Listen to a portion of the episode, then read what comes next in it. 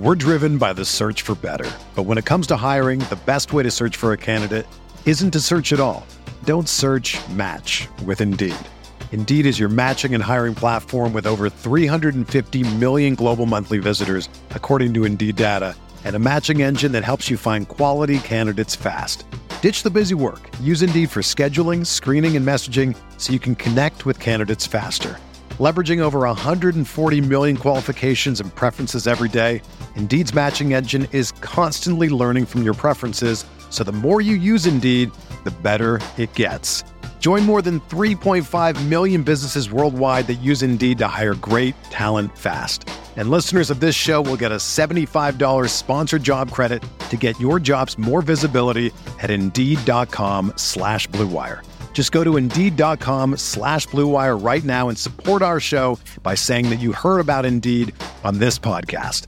That's Indeed.com slash BlueWire. Terms and conditions apply. Need to hire? You need Indeed. Hey there, my name is Ricky Smith, and I'm the founder of Random Acts of Kindness Everywhere, a nonprofit that simply does exactly what it says promote kindness everywhere. We know the world is crazy right now. If you are searching for a podcast that has a deeper conversation about race, my co host Angel Gray and I will be discussing everything going on right now on our podcast, Random Acts of Podcast, on Blue Wire Podcast Network. To find out more, go to rakenow.org. Enjoy the show. Blue Wire. Breaking news, Terry Rozier, he'll be the next starting point guard of the Charlotte Hornets. Step back, wide open, and it's good! Terry Rozier! Lamb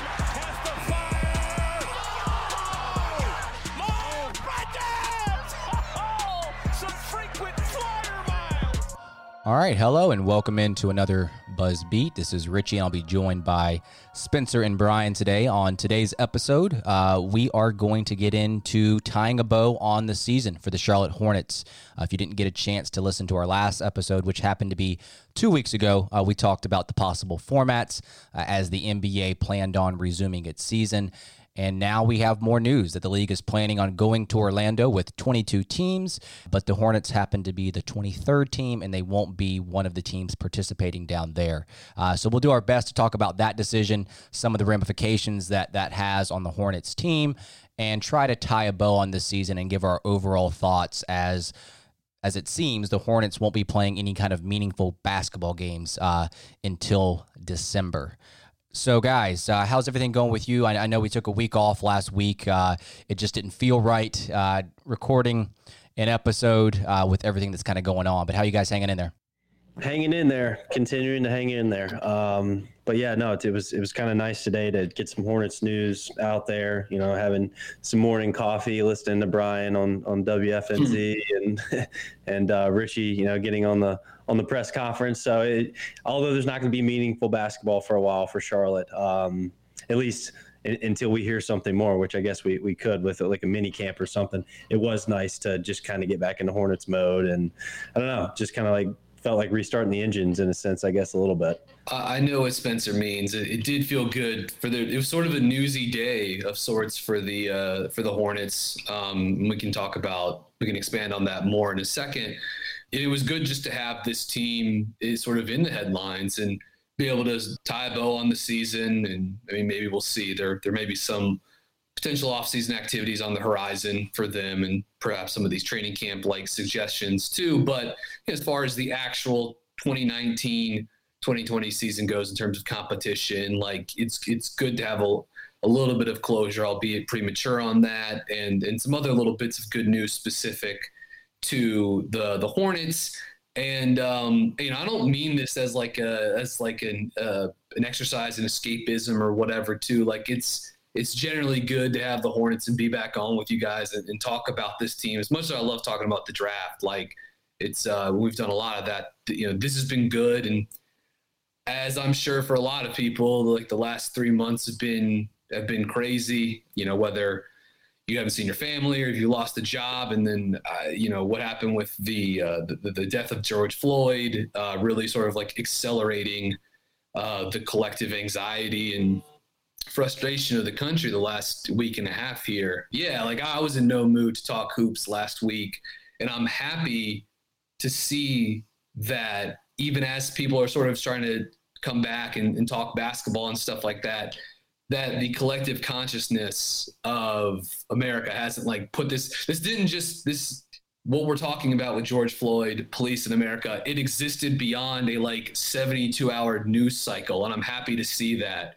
Um, it, it makes me feel like uh, we could actually see some, some change, some kind uh, in America for the positive, And that's, it feels like a, a, step in the right direction. I've been at the protests in Raleigh or, or a, a bunch of them and just like getting away from Twitter and actually like being back out in the community, uh, has been like good for for my soul. Um, so, anyways, if people are considering doing that in their own towns, like I strongly recommend doing that, going out and showing your support. But yes, good uh, to be back and talking Hornets uh, with you guys for sure. It does feel like this. Uh, yeah, this this is going to stick. Like this time, we've seen a lot of police, you know, violence against mm-hmm. African Americans. But uh, you know, Brian, kind of to your point, it feels like this one it has some staying power and is going to make some actual change. And there's certainly nothing positive. You know, I mean, I, I shouldn't use the word positive associated with anything that we've seen, you know, in our country the last few weeks, week and a half. But I think I think that this pandemic and and maybe just the lack of other things that our society can move on to is really going to end up being impactful. And I think that uh, again, I, I, don't know what other word to use other than positive right now, but that's the one mm-hmm. positive I, I kind of look at and say, I think this one's going to matter. And so that, that it matters for us, it matters for the country, it matters for our kids one day, you know, it yeah. feels like we're really actually taking a step here. So. And Brian, you, you, sort of mentioned this. We have some biggish news concerning Malik mm-hmm. Monk. Uh, it was at the end of the, uh, or actually kind of towards the middle of this press conference with uh, Mitch Kupchak that he mentioned that Malik Monk was reinstated. He said it in a very like nonchalant manner. Uh, and with the Hornets not necessarily participating this summer in basketball, obviously not in Orlando, it may not mean much for this season, but we'll kind of see how it pans out moving forward. I really don't have any big thoughts on this news other than the fact that it's good to see Malik Monk that is back in compliance with this anti-drug program with the NBA. I mean, Spencer, what are your what are your overall thoughts on, on this news that kind of came out of nowhere? Yeah, I mean it's it's huge for Charlotte. I mean, be able to get him back in the gym and and you know, I mean, he's there's a lot of guys I thought on this team that developed this year. We can talk about that more later, but Monk really, I would say, in the last like you know three to four weeks before the season was uh, was upended, and and when his season was because of the suspension, he was playing some of his best basketball ever in his in his NBA career. So, you know, it surprised me. I thought that. Uh, you know, part of his suspension, although it was it was uh, you know spelled to us as it's indefinite so nobody knew what that meant in terms of games. But uh, i thought it might be frozen you know when the season stopped. So you know I, I, just assumed the nba would make him you know you know pay for the suspension via games. But whatever he had to do to get right with the league and, and, get right with the team and, and and get himself healthy, you know, commend him. And uh, it's it's huge for Charlotte to have him back in the gym now. And you know, if, if we do get some kind of mini camp or training camp or these eight teams that got left out of Orlando get together, mm-hmm. I think it's just awesome that Charlotte will be able to have Monk involved in that. I think sometimes it's it's easy maybe not on not with myself or not with you guys on, on the pod, but I just think like at large collectively in the the NBA basketball universe, it's easy to forget about Malik as a piece of Charlotte's young core um, because he's never sort of like really turned the leaf until this season. Even then, sort of just like a microwave scorer off the bench, and uh, he struggled with a shot this year as well too. But and I know the advanced numbers weren't pretty for him on either end of the court this season in terms of the, the impact data. But just like if you watch this guy play, you knew he was, you know, he's a different player. Like the tape doesn't lie. And, and there's some information that backs that up too. You know, we can see just how frequently he was getting to the rim, how many of those finishes were coming unassisted. And uh, Spencer said, man, his time is invaluable. It's great to have him in the gym with guys like Devonte and, and PJ and Miles and Cody and, and, and and McDaniels, like all of those guys, like it's this time is important. I know the franchise. If you listen to James Borrego on the Woj Pod today, you know they're upset about missing out on on the rest of the season and what is some truly important part of the uh, for development, which is at the, the core of everything Charlotte's doing under James Borrego right now. Having Malik in house now for whatever the next nine months look like for Charlotte as he's heading into the final season of his rookie contract is uh, is is noteworthy and important, and, I, and I'm I'm glad for him because I think Malik, the light went on with him some in some areas on the court this season. I'm happy to see he was able to take care of himself and get back in the gym uh, relatively quickly. This seems like one of the few victories that Charlotte's going to get this season around the like amended pandemic schedule. You know what I mean? Like left out of left out of Orlando, uh, missing some local TV deal games. Uh, but but they do get Malik Monk back now, uh, which that's not nothing. Right. And you almost wonder when he was reinstated because it, they weren't coming out with this news. It, just happened to come up because the question was asked. Um, I can't imagine it being today. Uh, we're recording this on a Monday that they actually reinstated him. So who, who knows when he actually was reinstated uh, with the team and when he's been, you know, maybe potentially maybe going on those like workouts where you have one on one time uh, in the gym. But anyway, let, let's go yeah. on. Just the, real quick, yeah. like the you, you guys see the news about Lamarcus Aldridge today? And they Spurs have shut him down for the rest of the season because he, he, had surgery, I think on his shoulder, but it's like the surgery took place literally in April, six weeks ago. And that news, I mean, I'm yeah. sure guys have just been sitting on that or, or, uh, you know, newsbreakers have been sitting on that or, or really maybe it was just kept up sealed uh, for for a month and a half now. But yeah, that that news came out today, and it was nuts to see when the surgery actually took place because it was again it was in the in the month of April, and here we are now, the second week of June. All right, let's take a break real quick. There's no shortage of action going on at our exclusive partners, betonline.ag. Sports are slowly making their way back, and BetOnline is leading the way with the best odds and lines for all UFC, NASCAR, boxing, and soccer matches. And if you need even more, they have simulated NFL, NBA, and UFC simulations all day, every day, live on their website. Looking for something else other than sports? Bet Online has hundreds of casino games, poker tournaments, and prop bets to check out. Visit betonline.ag and use promo code BLUEWIRE for a free welcome bonus. That's one word, BLUEWIRE. Bet Online, your online wagering experts. All right, let's get on to our thoughts on this like approved plan for the resumption of the NBA season. And, and let's just try to take a look at it from the NBA's point of view and, and taking our Hornets bias out of this. So there's going to be 22 teams that are heading down to Orlando, and they're targeting a late July start for the actual games. Washington is the only technically non playoff team in the East where you're going to have New Orleans, Phoenix, Portland, Sacramento, and San Antonio to make the 22 teams, with Charlotte not being one of them. And I thought this was pretty cool. They had a play in game for the eighth seed. If the ninth seed by the end of these eight games is within four games of the eighth seed, they will have a basically a play-in game. It still does favor the eighth seed in the sense that if they do lose it the first game, they have another opportunity to win. But if the ninth seed loses their first game, they're done. Uh, so I'm going to give my thoughts on this, and the NBA Board of Governors did approve this plan.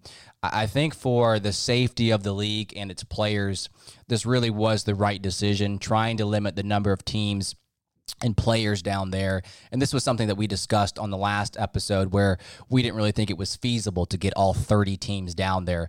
It just it sucks that the number 23 team is happens to be Charlotte. I think Borrego mentioned it a lot about them wanting to compete and keeping up with the team and, and playing together. And, and they're going to be going a lot of days without meaningful basketball. But in terms of logistical and competitive standpoint, it just didn't make sense for Charlotte to go down there. And if they did go down there, I'm not sure that they would have been within four games by the end of the eight games. Uh, so they, they really could have just gone down there and they'd be heading right back to Charlotte uh, with nothing really gained other than maybe a handful of games played together. And, and we'll kind of go deeper into this uh, later in the podcast, how this affects the Hornets organization. But I really do like how they're managing the 8 9 play-in game, like I mentioned before. But Brian, uh, just from like a league's perspective, how do you think the league did with this plan? I mean, are there some things that you dislike, or, or for the most part, do you like how they're going to carry out the rest of the season?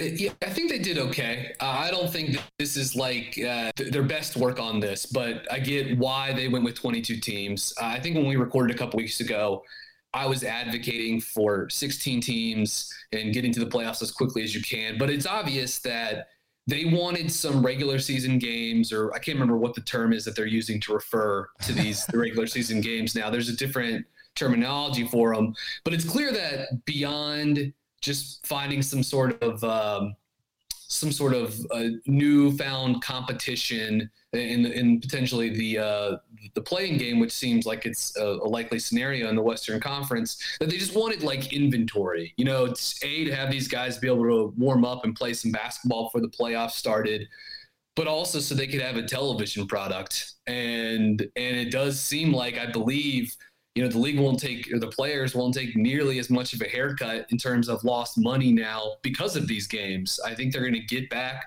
three hundred million dollars or so in salaries just because they're going to you know these of these uh, I think it's what is it eighty eight you know of these of these new games or whatever.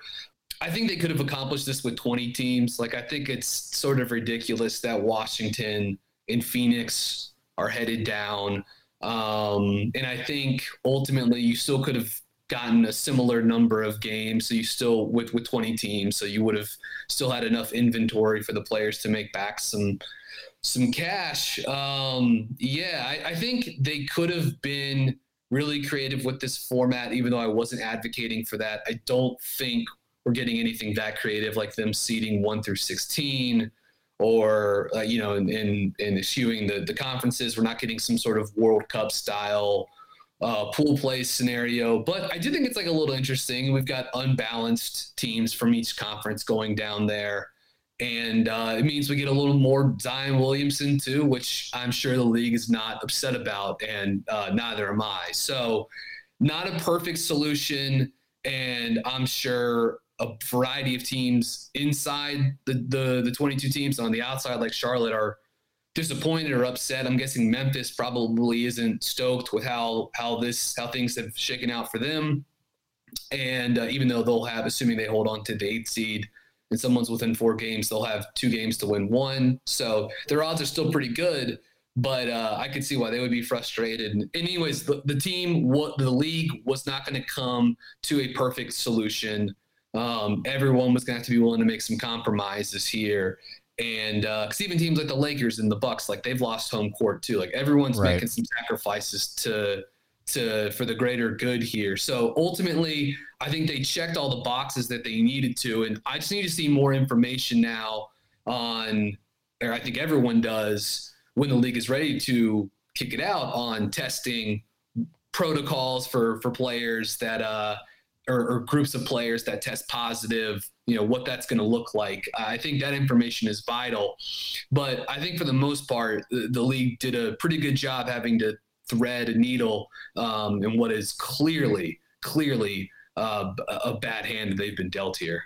Yeah, I, I think they just did okay on this as well. I don't, you know, I, I have no clue why Phoenix and Washington are there. I know Brian said that. Yeah, it's I, dumb it's stupid. It doesn't make any sense. That to me, the more I've thought about it, that, that I guess the, the the significance of the number 22 is somehow tied to league revenue. Would would be my my hunch. Um, now, who knows whether or not that's true? But it's it's just such a like when you look at where Phoenix is, and literally they have almost a zero percent chance of making the postseason. Yeah. Uh, and Washington has has a very little chance, you know, as far back as they are. So feels to me like it has to be tied to revenue. I mean, I would have have rather seen like if they were going to abandon the conference, uh, high Eastern Western Conference hierarchy and and just say, okay, we're taking the best 22 teams, and I would have much rather seed them one through 16, you know, and give all these Western Conference teams that they have invited a real chance to get that 16th spot. Um, you know, like that would have made a lot more sense. Mm-hmm. It's just like if you're if you're going to be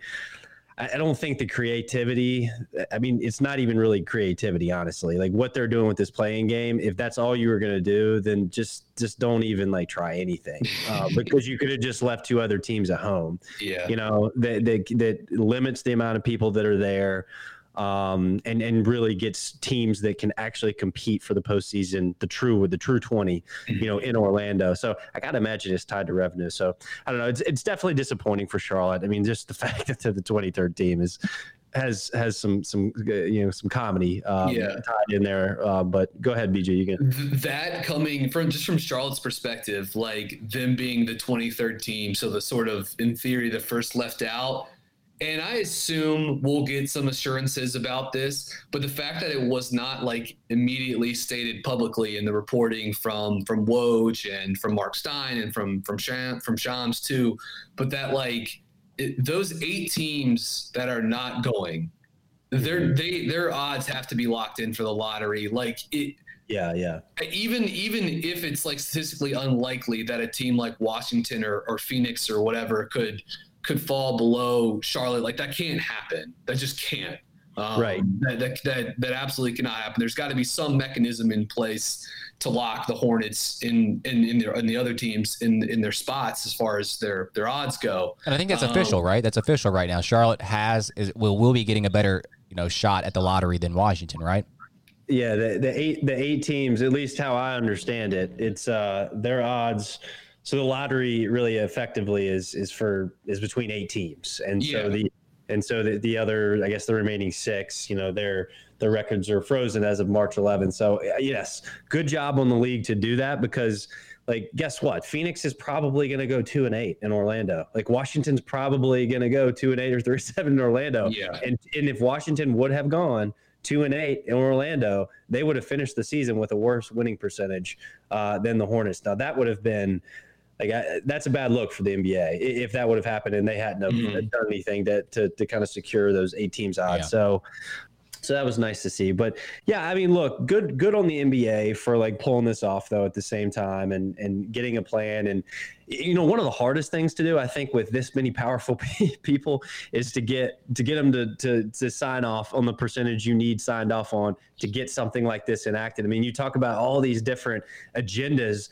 Uh, you know, every single team, all thirty, they had a different idea of what they wanted out of this. And so for Silver to get twenty nine yes votes, um, just I think speaks volumes about his leadership. It's just another data point to he can rally a group of guys, and and it's just you know, I think more than anything, I don't know that this is going to go well in Orlando. And I think there's a lot of details they very clearly have to still work out.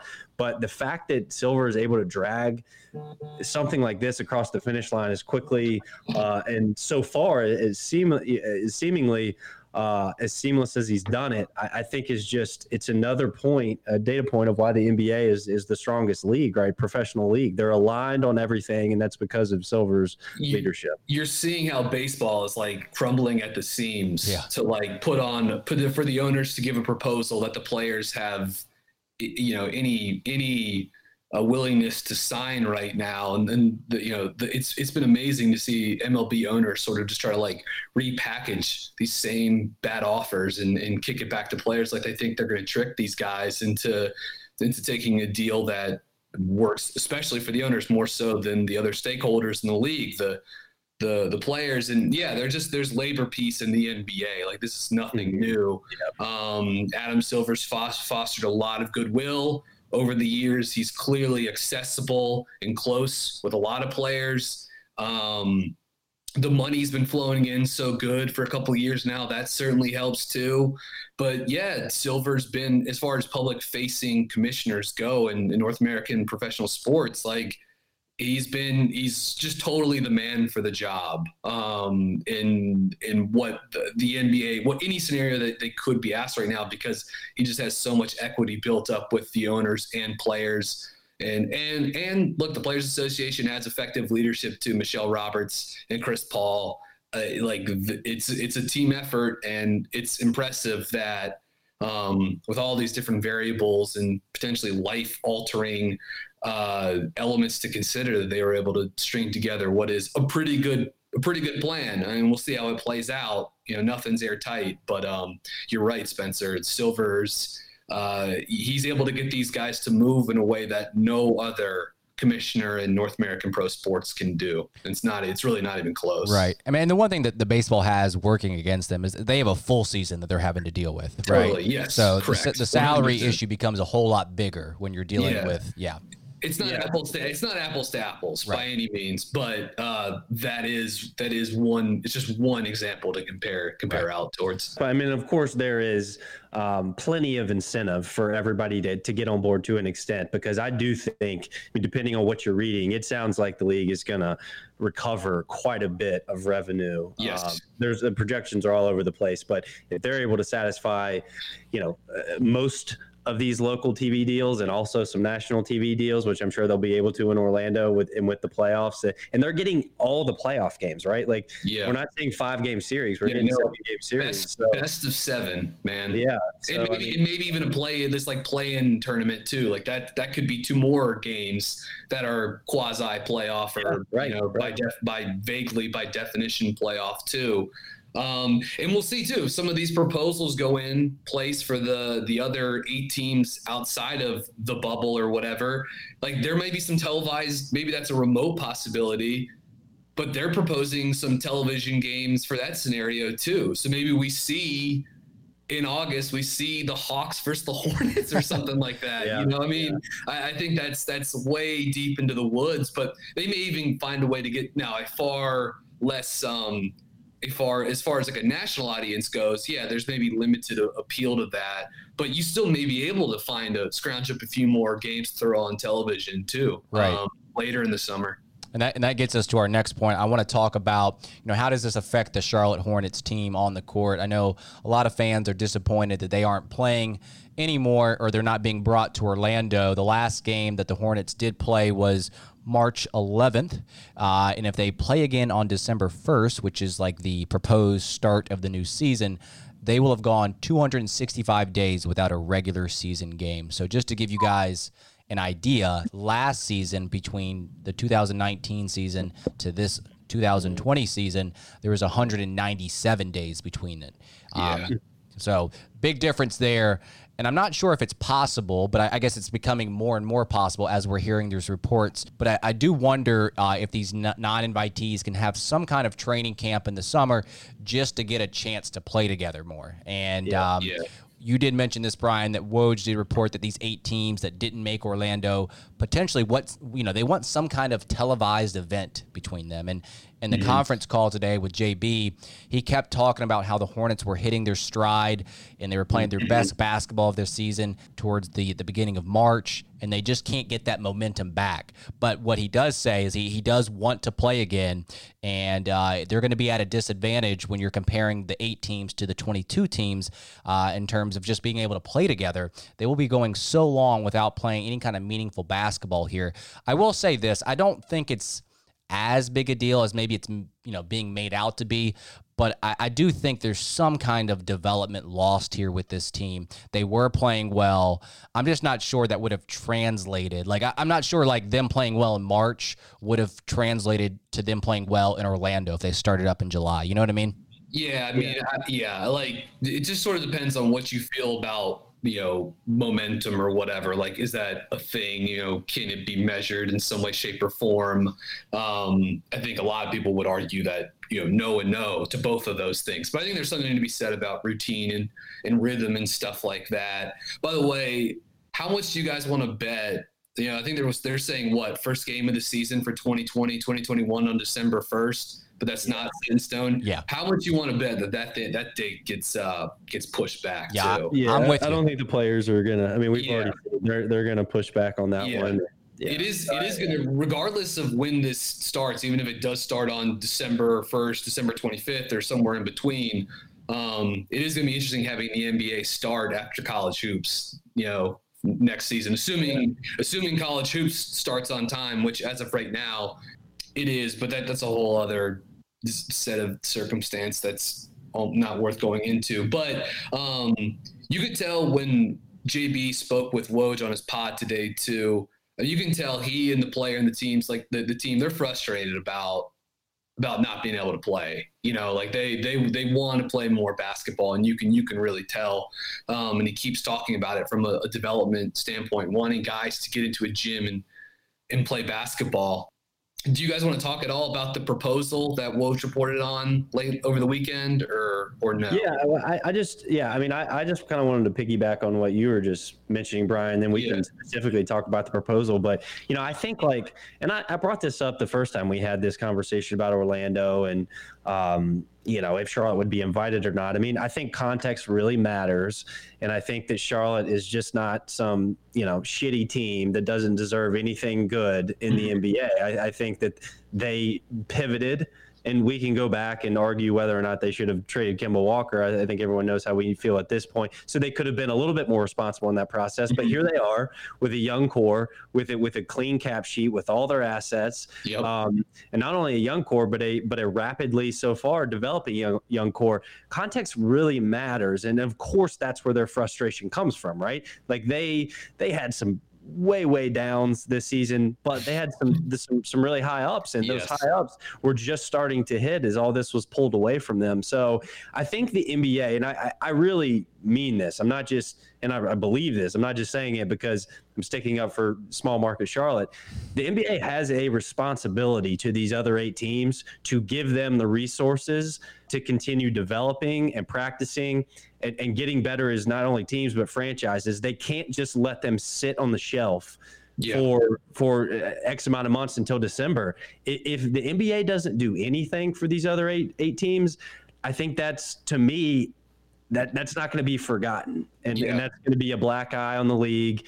And uh, and so there's a political part of this. Of course, JB and the players are, are pissed off, but like this is where Michael Jordan and, and these other owners of these eight teams have got to flex back and Yeah. they've got to demand resources between now and, and next December because if they don't, we, we're not that far away from another CBA and a lot of you know Yeah. bargaining that's going to have to happen.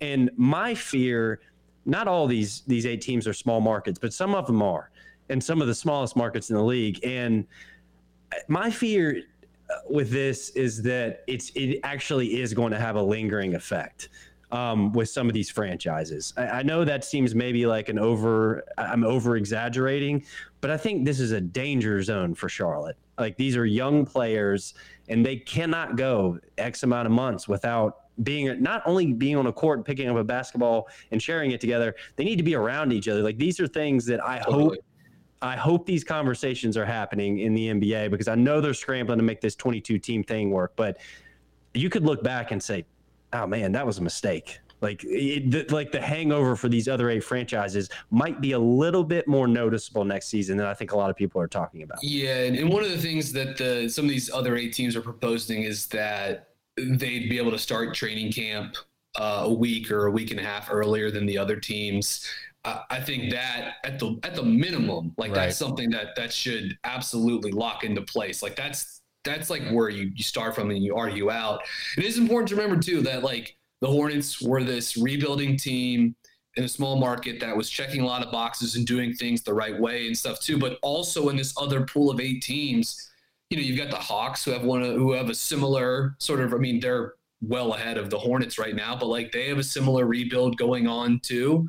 They also have one of the game's youngest, most marketable stars in Trae Young.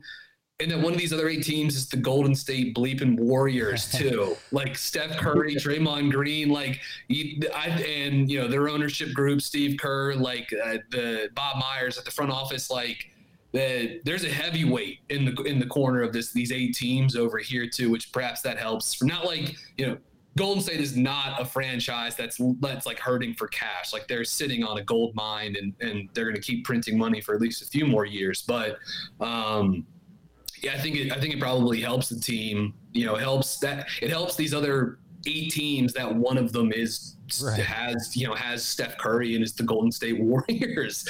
Um, you know that probably doesn't hurt the hurt the case here either.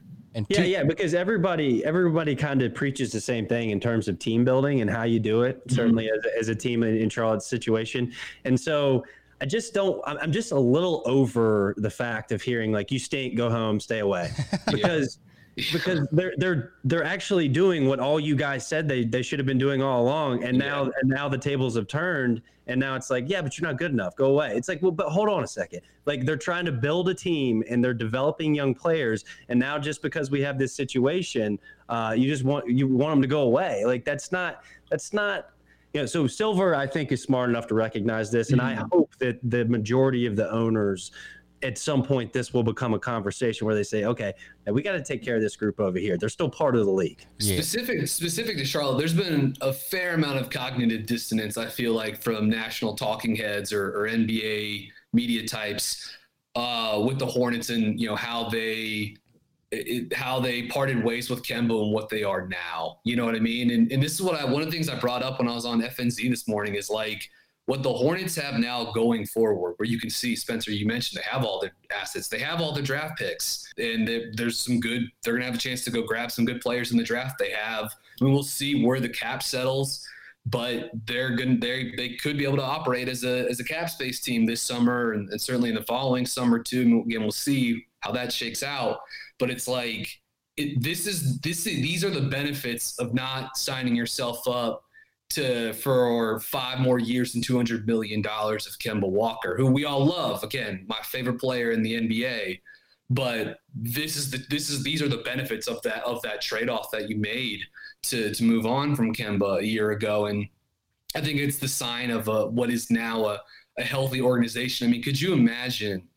If Charlotte was heading into the same scenario now as one of the eight teams on the outside looking in, but instead they've got Kemba Walker nursing a knee injury. Right. They traded away a first round pick at the deadline this year to try to make a playoff push. They didn't even get into the playoffs, and now they'd be out a pick. You know, I mean, because like these are some of the scenarios that could have easily happened.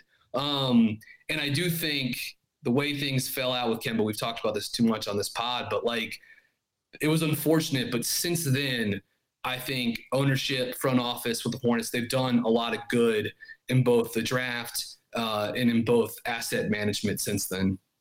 And I think the thing that is it's disappointing or, or, sucks about this situation is like you have these eight teams that are not participating, so they're already at a disadvantage because they're not playing games together, but they're also outside of maybe Golden State, they're also lacking talent, and then so yeah. it's it's like two things working against them, yes. and so I, I do kind of want to talk about maybe having these eight teams play against each other in some kind of televised event. I don't know how they would kind of draw up interest with this because these teams are clearly not in the the the, the play in or the playoffs or, or whatever you want to call this 22 teams that being sent down to Orlando. Uh, but I do think it would be cool to actually play some kind of like meaningful tournament with these eight teams. I just don't know how you would draw up the attention. It's funny. I saw a tweet the other day about hey, what they should do is have these eight teams play against each other, and the top team will get the top pick in the draft, and or, or maybe yeah. or maybe have the top odds at the draft. And I'm just like, right, I can't right, imagine like, yeah, oh, I, man. I mean, that would be awesome. It'd be yeah. awesome, but can you imagine so, like yeah. Monk going out there or like PJ or or Miles and like, yeah, let's let's go compete for the number one pick so that maybe our job can be replaced. You know what I mean? I know. Yeah, it's not. It's like only in a vacuum does that make sense too. You know what I mean? Like the oh, well, let's incentivize them by giving them better odds at the number one pick. Doesn't everyone like that? Until you think of well, yeah, but then they could turn around and, and, draft someone, you know, they could draft someone to replace any of these guys in the starting lineup or on, you know, off the bench or whatever. To your point, Richie, it's, it's it only that like that idea is cool, but really more so in theory right. than like practicality. Yeah, yeah, I, I really like the idea of having some kind of meaningful tournament between these eight teams where even if it's not like the winner like charlotte i guess in that situation would be the one seed like if they won the whole deal it's like we can't just like hand them the, the best odds now i mean imagine phoenix and washington then when they were like oh wait yeah. a minute you made us yeah. come down here and play 10 meaningful games but yeah. but you didn't give us a chance to go play in the tank tournament it's yeah. like uh, yeah yeah so so it's yeah it's just there's no fair way to do it but yeah even seriously even if it's only a you know, like you do it regionally. Like Charlotte gets up with Atlanta, know, Atlanta. Atlanta. Yeah, yeah, Atlanta.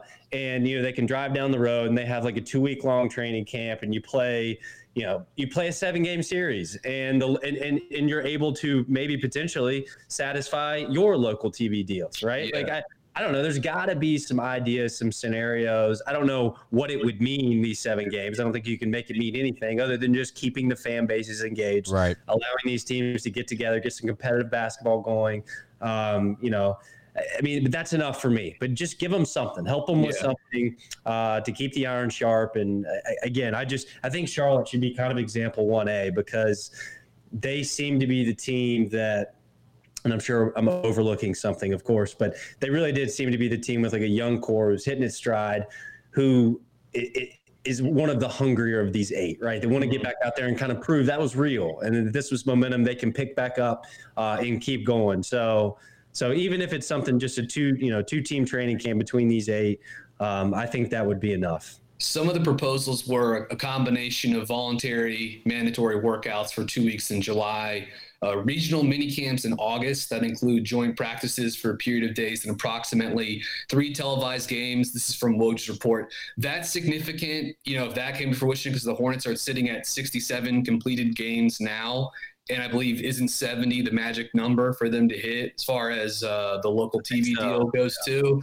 So that seems that seems notable. But to your point about interest, like I mean, outside of you know the three of us whatever the closest facsimile of us there is to like an Atlanta Hawks podcast and like 12 of our closest friends, I don't think there's going to be a lot of interest in the I 85 rivalry. If that's happening in August, because like that's when the playoffs are the playoffs in this NBA format are set to start. I think August 16th or 17th or something like that now with the play-in game. Yeah. So you might be running into that unless you could squeeze it in ahead of time. And it does also sort of work against the NBA wanted to have one environment. You know what I mean? Like that was the the the idea of Orlando as opposed to having one thing in Orlando, one thing in Vegas. But you know, maybe they do need to throw these teams a bone with that. Also, other other proposal. Uh, organized team activities, OTAs for mid-September, and like we mentioned earlier, teams uh, could get an opportunity to start training camp like a week or week and a half earlier than those who were in the 22 team field in Orlando prior to the 2020 2021 season. Real quick idea. I, I don't even know if this is possible, but if you could somehow group these, you know, these eight teams up into four different mini training camps, and you could get, you know, e- each of the two teams if they share a division, like the, one way you can make it matter is like, okay, Atlanta and Charlotte, you're gonna play, you're gonna play seven game series after these joint practices, and the winner of that series, um, you know they get so you guys will play each other four times next year. Well, the winner of that series gets an extra home game. So yeah. loser's got to travel. You know, one more. You know, just mm-hmm. something like that. That seems yeah. like it just to make it mean anything to yeah. get you know fans and, and local markets a little bit more interested. Yeah, it's hard to think of these ideas with you know like that original idea that I proposed that I saw on a tweet. In theory, it works better than actually you know when you put it into yeah. practice. So yeah. I, I, think one overlooked aspect of this of Charlotte not playing has to be the financial side. Uh, we were actually discussing this on our Slack channel, and, and listeners, if you want to get in on our Slack conversation, send us a review on Apple Podcasts, and we'll send you guys an invite. But anyway, we were discussing how Charlotte, a small market team, is going to be missing out on this TV revenue. And very well next season, the salary cap I've heard projections might actually be the same, like 109, you know, 109 million, the same as this year as it is next year, giving the Hornets just 21 million dollars in space. And I don't think they would have been active to begin with in terms of free agency. And and Kupchak mentioned that today. You know, just because you have cap space doesn't mean you have to actually go out and fill it with signing of free agents, but still, Spencer, like, how does this affect an organization like a small market in Charlotte, knowing that next season you know, the salary cap is, probably not going to be getting up to that projected 115 million dollars. Yeah, I, it's it, it, could go a lot of different directions, and this is uh, this will come into play. Um, you know, when the offseason does uh, finally happen, and they're going to have to start having these conversations about where the cap's going to land for future seasons. Um, you know, and you also can't forget like NBA games are still not being televised in China, and we don't know when that's going to happen. So that financial hit is going to carry over into next season. I th- I think I think if you're the Hornets, you're you're kind of pulling for you're pulling for the salary hit, the salary cap hit to be steep like this next season. Like I would if if I were the Hornets, I'd rather lose a lot of space this coming year because one of the things they'll they'll probably talk about if the if it's just 109 or even if they keep it at 115 for this coming year and then smooth it down in years after mm-hmm. is it'll be like it'll almost be a very similar effect to what 2016 was for Charlotte. It's like they they you know the cap spiked when they had all these contracts they had to sign, so they were inflated. Well, now if they were to kind of smooth the decline in following years, now you're talking about it. You know the kind of the, the stock line decreasing as Charlotte's cap space is going in the other direction. Mm-hmm. So so that that could really have a very adverse effect to to their rebuilding plans. Um, so I think that what we need to happen is all right, let's just take the huge haircut this year on the cap. That means it lands. I'm just throwing out a number. That means it lands at a hundred. Okay, yeah. so, so so now Charlotte only has like whatever that is, like twelve million dollars in space. Fine. There weren't going to be that many teams this summer that were going to be looking to dump salary anyways because the free agency class sucks. Okay, mm-hmm. and and Charlotte has double the amount of space the following summer they have this summer. So that's when you really want the cap to be at least generally healthy uh, or at least on in recovery mode. So this is something that is really very very telling for for the rebuilding process and how quickly Charlotte can move. Um, but you know the other side to that is that. MJ as a small market owner is is losing tons of money, and so even if he has a lot of cap space, there's no guarantee he's going to even spend anywhere close to yeah. Um, to those amount of dollars. So there's a lot of moving parts here, but I hope that made sense a little bit it would be it would be pretty frustrating if after four years of of being just like totally stuck in cap purgatory since 2016 um, that as the hornets are getting ready to head into an off season where they would have buyer's power as as one of the teams that has the most amount of uh, of cap space so you could have tried to sign a player christian wood joe harris whomever and then you still could have had some room to try to get involved in some lopsided salary deals or whatever and try to scoop up assets. So it's it's frustrating um, if, if that all evaporated. But yeah, I mean, if the if the cap number settles in, if it sticks at 109 or if it settled in at at 100 or whatever, like a that's better than we're stuck. Dude, there there were projections in May that had the cap set for like 95 million dollars um, for next season. And and then and one there was one NBA owner that said because with some of these projections, there were going to be 25 there are going to be 25 NBA teams paying the luxury tax, which is like an insane number. Like it's just not it's a number that you can't have. But one NBA owner suggested lowering it, have the cap drop down to 95 million, but then have the luxury tax line stay where it is, which is just like an insane delta between the two. And so I'm I'm hopeful that something like that doesn't doesn't come to pass. And perhaps depending on how things shake out, because the Hornets are set to be in the hole so much below the cap already and have more money coming off the books in 2021 with with Cody Zeller, Batum, depending on whether they swing a trade with those guys or whatever. But it's like maybe maybe the, they they end up having a little bit more of an advantage as other teams are trying to move salary, or other franchises have less space than they were projected for, and they have less they have smaller margin of error than perhaps the Hornets do because they're already set to be so far below what the cap line was projected for. I d- I don't think that it, the cap will get that I don't think it'll get anywhere yeah. close. Like, I, I mean, I know you were just like, yeah. just and you can read all kinds of stuff out there. And, and, and let, the only way that would happen is if they they'd have to give teams an out, like they'd have to create it, it reintroduce amnesty, amnesty clause yeah. or something. Yeah, they, right. they'd have to give an escape mode outside of dumping salary. Yeah. So I, I doubt it. Uh, but again, I think the worst case scenario for Charlotte is this okay, let's keep it generally around where it was going to be for 2021, and then we'll smooth it down in in following years. That would be detrimental to Charlotte's rebuilding plans. At least if you think they're going to try yeah. to rebuild at least in some way through free agency, which is a safe bet. Yeah. Yeah, and it should be. It, it should be. Like I think the draft is a priority, but mm-hmm. free agency is vitally important to anything and everything Charlotte's trying to do in the next handful of years here. Yeah, eventually you have to get there. You have to be players in the free agent market. I mean, obviously Charlotte's not Yeah. not a big time destination, but they eventually got to get there because you can't win just with uh, rookies and, and young players. But I do want to share our thoughts on, on this season as it seems like the Hornets' actual season is over with. I, I mean, I remember talking about this on a preseason pod where we gave our projection totals for the win totals. Uh, that's kind of out the window now as they did not play a full 82 game season. But but the projection, guys, if you remember from the beginning of the year in Vegas was 23 and a half. Uh, which what was like the lowest in the league, or maybe tied for the lowest with Cleveland. Uh, but the Hornets did finish with 23 wins, and that was on a shortened season. So I, I think we can all agree that it was a success, or maybe just a lot of good came out of this season. We saw a lot of positive things with this team in terms of the emergence of Devonte Graham. PJ Washington, for the most part, played very, very solid for majority of the season. As always, you know, the rookies always hit that, that rookie wall, and he will be on an NBA all rookie team. Whether or not he'll be the first or second is still up for debate. Um, I actually think the most pleasant surprise in my eyes, maybe it's just because of my expectations.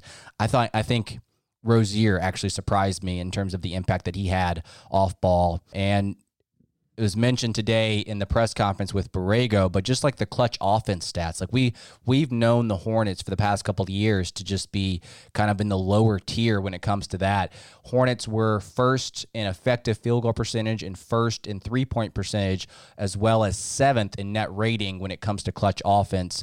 And I asked JB this question about maybe Kemba being off the team. Does that give you more flexibility and more creativity to be a little bit better in those types of situations? Yeah, good question. I mean, I, I've studied this. You know, why why were why were we so effective in in those moments? Um, most teams in this league, it's it's the most talented, experienced player that that you want these end of games, um, the ball in their hands, and you know, as I study it, we made shots down the stretch, like in these tight situations.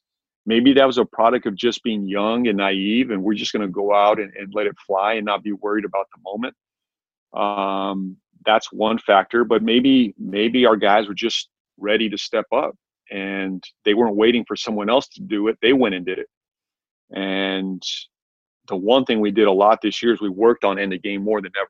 That that's one area that we put an emphasis on is um, our execution in the game. We put an emphasis there every practice, every drill, opportunity, every film session. Uh, what do we want to look like in the game in those situations? And, and our guys were sponges. They, they, they ate it up. They got better in those situations. But we shot the ball extremely well. You got to look at, you got to give uh, PJ credit, Terry credit, Devonte credit.